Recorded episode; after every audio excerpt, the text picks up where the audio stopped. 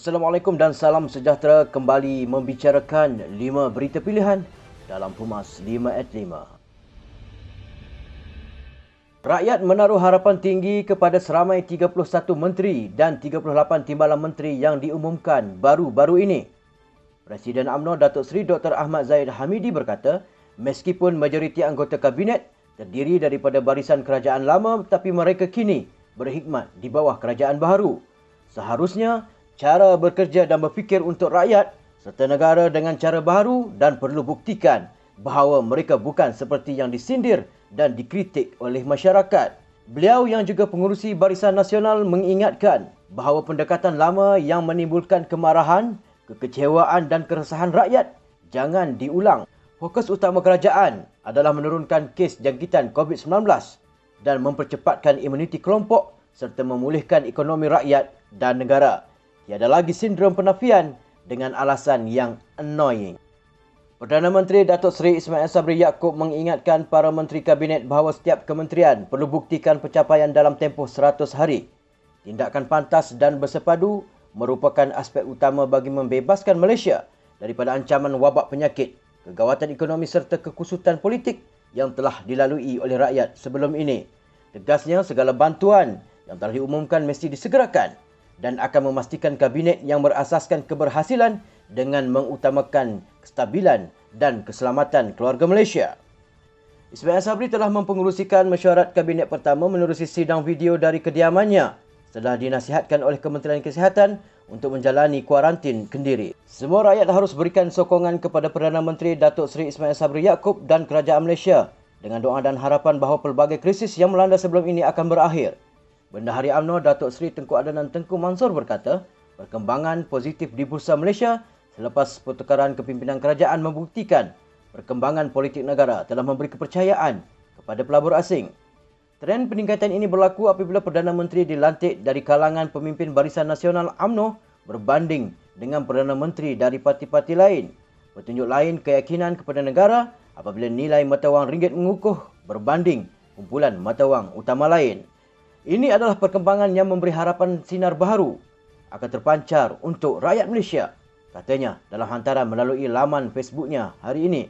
Beliau yang juga ahli Parlimen Putrajaya menegaskan ternyata kepimpinan Barisan Nasional AMNO mempunyai nilai yang sangat besar dan memberi keyakinan kepada mereka untuk terlibat atau melabur dalam pasaran di Malaysia. Pilihan baru yang diterajui pemimpin AMNO sebagai Perdana Menteri Datuk Seri Ismail Sabri Yaakob akan dapat memudahkan pelbagai tugasan dengan lebih tersusun.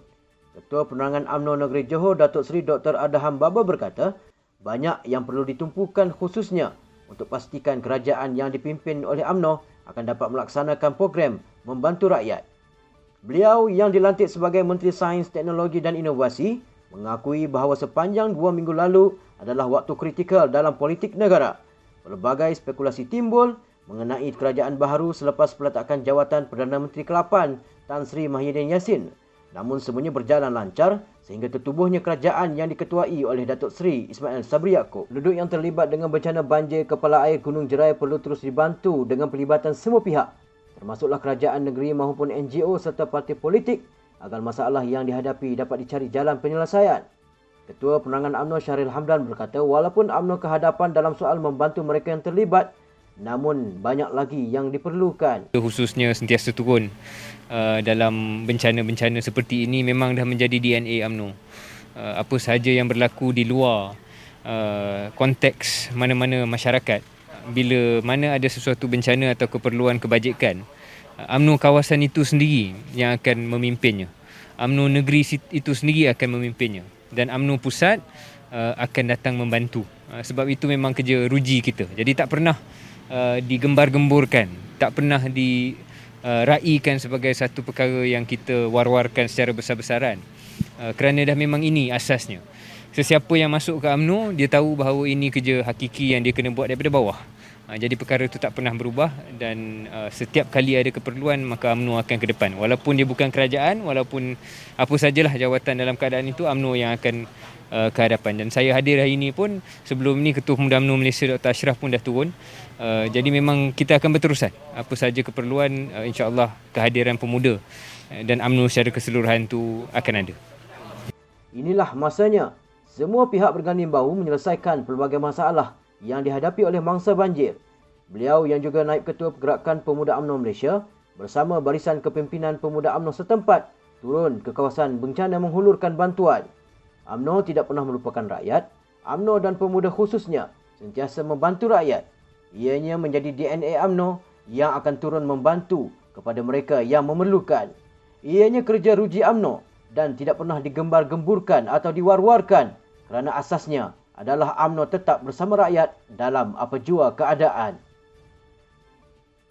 Sekian dari saya Al-Faiz Abdul Hamid. Jangan lupa temu janji kita Isnin hingga Jumaat jam 5 petang. 5 berita pilihan hanya di Pumas. 5 at 5. Assalamualaikum dan salam muafakat nasional.